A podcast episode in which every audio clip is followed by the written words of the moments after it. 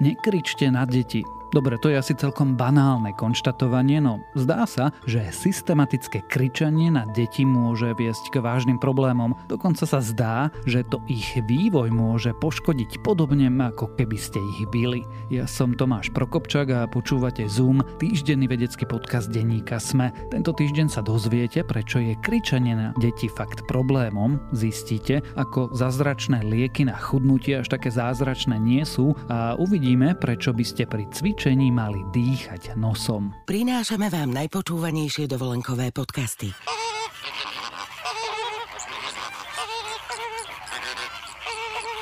Plamennú konfrontáciu žiarlivých plameniakov počas ich kolektívneho svadobného tanca si môžete vypočuť na svojej exotickej dovolenke.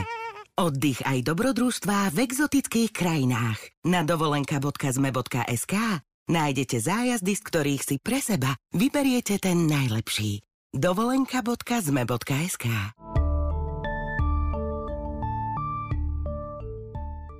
Bolo víkendové poobedie a z kina po schodoch vychádzali ľudia. Jeden muž kráčal s troma deťmi, zrejme práve skončil detský film, toho najmladšieho držal za ruku. Malý chlapec, nie starší ako päť rokov, naliehavo plakal. Muž, zjavne s nervami na konci, no stále kráčajúc, začal na chlapca kričať: "Nehrajú ti, hovorím, chceš ma naštvať?" Zrejme ste už podobnú situáciu videli na verejnosti aj vy. Rodičovi prasknú nervy, nezvládne stresovú situáciu a hnev si vybije na dieťati. Možno tomu rodičovi aj rozumiete, prečo reaguje ako reaguje, no ak sa podobné situácie v rodine opakujú, na deti to môže mať veľmi zlý vplyv. Krík, osočovanie a slovné výhrážky môžu byť pre detský vývoj podobne škodlivé ako sexuálne či fyzické násilie. Ukazuje to nový výskum v odbornom časopise Child Abuse and Neglect.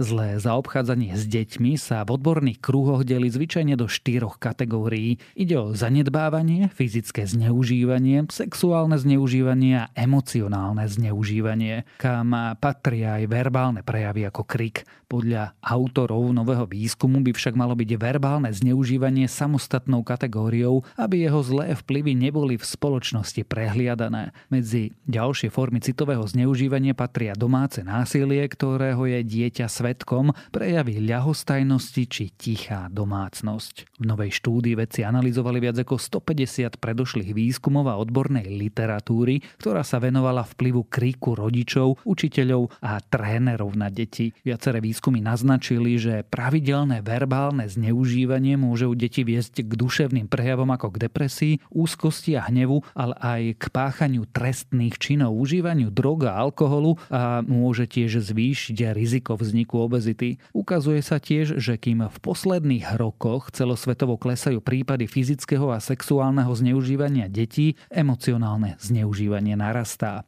Verbálne zneužívanie pritom nie je iba o hlasnom kričaní. Môže sa tiež prejavovať ako tiché obviňovanie, urážanie, zastrašovanie, ponižovanie, karhanie, zosmiešňovanie, kritizovanie, osočovanie či vyhrážanie sa dieťaťu, píše na webe britská charitatívna organizácia Words Matter, ktorá je objednávateľom nového výskumu. Zavedením verbálneho zneužívania do samostatnej kategórie by sa mohlo zvýšiť povedomie o jeho negatívnych dopadoch. Krik a iné formy verbálneho zneužívania zvyknú dospelí využívať na zastrašenie a udržanie kontroly a moci nad dieťaťom. Aj v prípadoch, že človek na dieťa kričí a obvinuje ho neúmyselne, sa môže v dieťate rozvinúť nízke sebavedomie, pocity viny, hanby, poníženia a strachu. V dospelosti potom môže podvedome vyhľadávať vzťahy, kde sa zneužívanie z detstva opakuje. Psychológovia rodičom a iným opatrovateľom pri rozhovoroch s deťmi mi radia, aby pri návale emócií nereagovali impulzívne. Môžu sa riadiť heslom: zastav sa, dýchaj, premýšľaj, až potom hovor.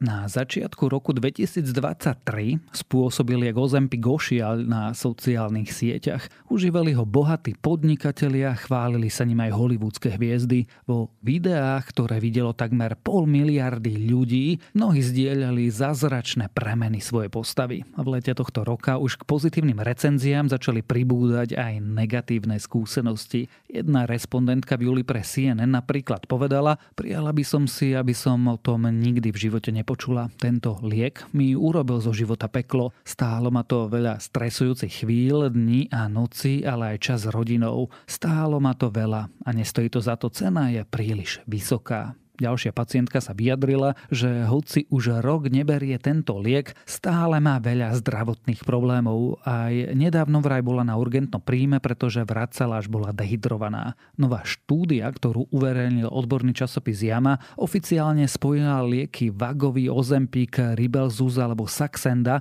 označované vo vedeckých kruhoch ako G L P jeden agonisti, so zvýšeným rizikom závažných zdravotných stavov. Ide najmä o problémy týkajúce sa traviaceho tráviaceho traktu, paralýzu žalúdka, pankreatitídu a obštrukciu čriev. Už predchádzajúce štúdie poukazovali na možnosť týchto rizík u pacientov s cukrovkou. Aktuálna štúdia je však prvá, ktorá skúmala nežiaduce gastrointestinálne problémy u nediabetických pacientov. Tí užívali lieky výhradne na zníženie hmotnosti. Lieky, ktoré patria pod názov agonisti G L P jeden, vedci pôvodne vyvinuli na liečbu cukrovky druhého typu. Posledné roky zaznamenali obrovský boom, a to najmä vďaka sociálnym sieťam. No Mnohé celebrity ich totiž propagovali ako úspešný nástroj na zníženie hmotnosti. V roku dvetisícdvadsaťjeden boli niektoré formy týchto liekov schválené na liečbu obezity. Už rok neskôr bolo len v U S A vydaných približne štyridsať miliónov receptov na tieto lieky.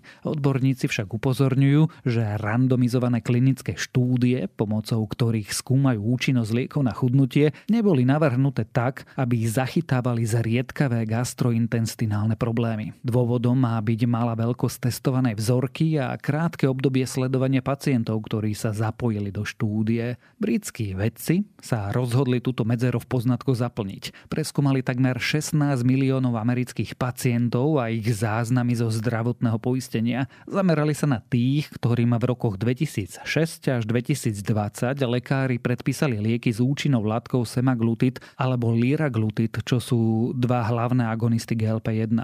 Analýza zahrňala pacientov s nedávnou anamnézou obezity, vylúčila pacientov s cukrovkou alebo tých, ktorým bol predpísaný iný antidiabetický liek. Následne vedci analyzovali záznamy, aby zistili, u koľkých sa vyvinul jeden zo štyroch gastrointestinálnych problémov. Výsledky porovnávali s pacientmi, ktorí užívali iný liek na chudnutie, konkrétne bupropión naltrexón. V porovnaní s týmto liekom boli agonisti G L P jeden spojení s vyšším rizikom zápalu pankreasu, vyšším rizikom obštrukcie čriev aj vyšším rizikom paralýzy žalúdka. Odborníci zaznamenali u pacientov aj vyšší výskyt ochorení postihujúcich žlčník, nešlo však o štatisticky významný rozdiel. Vedci zdôrazňujú, že hoci sú tieto účinky zriedkavé, ide o lieky, ktoré aktuálne užívajú milióny ľudí na celom svete. To môže viesť k stovkám tisíc prípadov s týmito stavmi. Výskumníci dúfajú, že regulačné agentúry a výrobcovia liekov zvážia aktuálne aktualizovanie príbalových letákov, ktoré v súčasnosti nezahŕňajú riziko paralýzy žalúdka.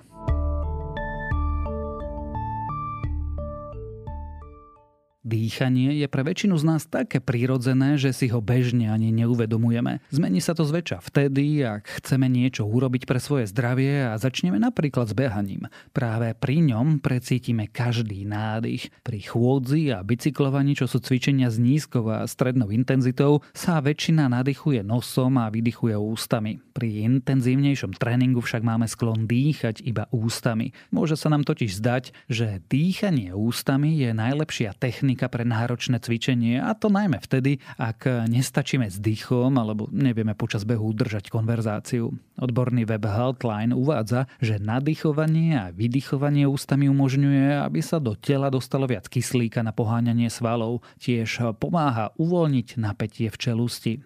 Dôkazy, ktoré zozbieral výskumný tím z britskej Anglia Ruskin University, však ukazuje opak. Pri behu je podľa nich v skutočnosti lepšie dýchať nosom. V texte na odbornom portáli The Conversation poukazujú vedci na viaceré štúdie, z ktorých vyplýva, že pri cvičení s rôznou intenzitou sa pri dýchaní nosom spotrebuje menej kyslíka v porovnaní s dýchaním ústami. Výhodné by to mohlo byť najmä pre vytrvalostných športovcov, pre ktorých je úspornosť pohybu základom úspechu. Dáva zmysel, že dýchanie nosom je spojené so zníženým objemom vzduchu, keďže nosné dierky sú v porovnaní s ústami oveľa menšie. Vedci teraz vysvetľujú, že vzduch sa presúva z vysokého do nižšieho tlaku, čo mu pomáha dostať sa do pľúc, takže hoci je objem vzduchu v nosovej dutine v porovnaní s ústami nižší, tlak je vyšší a vzduch sa tak rýchlejšie presúva do dýchacieho systému. Výsledkom je, že kyslík sa vie rýchlejšie dostať do pracujúcich svalov. Na jeden nádych sa tiež uvoľňuje viac kyslíka, čo vysvetľuje, prečo pri rovnakom cvičení nie je rozdiel v srdcovej frekvencii pri orálnom alebo nazálnom dýchaní.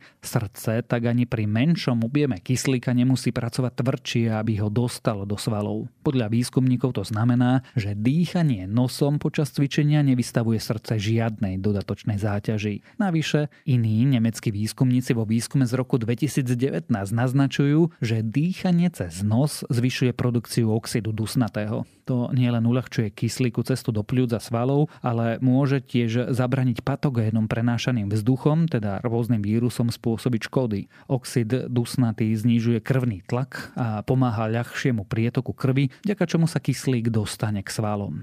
Pri behu sa zdá, že dýchanie nosom je prospešné, no dôkazy sú menej jasné v prípade cvičenia s činkami, ktoré si vyžadujú krátke a prudké záťaže. Tieto typy cvičenia sa totiž spoliehajú na energiu z iných zdrojov, ako je kyslík, napríklad na zásoby cukru vo svaloch. Britskí odborníci na fyziológiu však poukazujú na to, že aj tieto metabolické procesy potrebujú na obnovu kyslík. Hlboké dýchanie nosom počas zotavovania medzi sériami môže pomôcť, aby bol proces optimálnejší. Napriek tomu, že výsledky štúdií a výskumov znejú pozitívne a povzbudivo, výskumníci zdôrazňujú, že dýchanie len nosom počas cvičenia je do značnej miery naučený proces, preto by sa nemalo zavádzať okamžite. Ak sa učíte dýchať nosom, odporúčajú dbať na to, aby ste vzduch nevháňali do pľúc na silu. Vhodné je uvoľniť sa a celý proces vnímať. Jazyk by ste mali mať v hornej časti úst, pretože to uvoľňuje svaly čeluste a tváre, čo následne uľahčuje hlboký nádych. Spočiatku môžete striedať dýchanie nosom a ústami, kým si nezvyknete dýchať výlučne cez noc. Čím častejšie Častejšie to budete robiť, tým viac to bude pre vás prirodzené.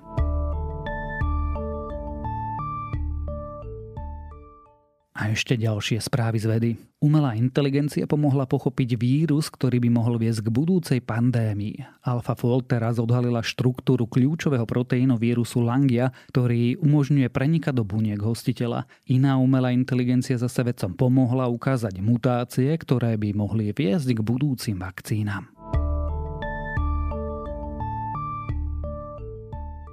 Ochrana krajiny vedie k menším stratám biodiverzity, a to veľmi výrazne. Nový výskum ukazuje, že v prípade obojživelníkov je rozdiel až päťnásobný. Ukazuje sa tiež, že ľudská aktivita zrýchlila prirodzené vymieranie obojživelníkov až dvadsaťdvanásobne.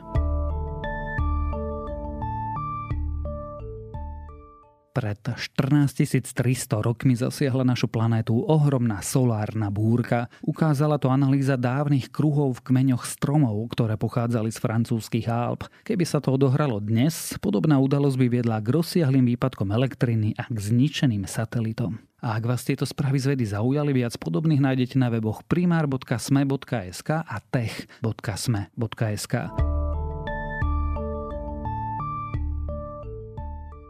Počúvali ste Zoom, týždenný vedecký podcast denníka SME. Zoom nájdete aj vo vašich mobilných podcastových aplikáciách, na streamovacej službe Spotify alebo na adrese sme bodka es ká lomka zoom. Ja som Tomáš Prokopčak a texty napísali Michala Džomekova, Denisa Prokopčáková a Renáta Zelná. Za zvuk ďakujeme Viktorovi Hlavatovičovi a za postprodukciu Kristýne Jančovej.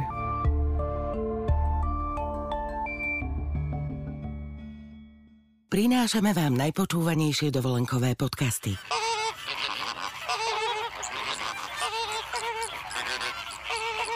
Plamennú konfrontáciu žiarlivých plameniakov počas ich kolektívneho svadobného tanca si môžete vypočuť na svojej exotickej dovolenke.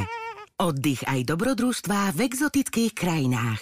Na dovolenka bodka sme bodka es ká nájdete zájazdy, z ktorých si pre seba vyberiete ten najlepší. dovolenka bodka sme bodka es ká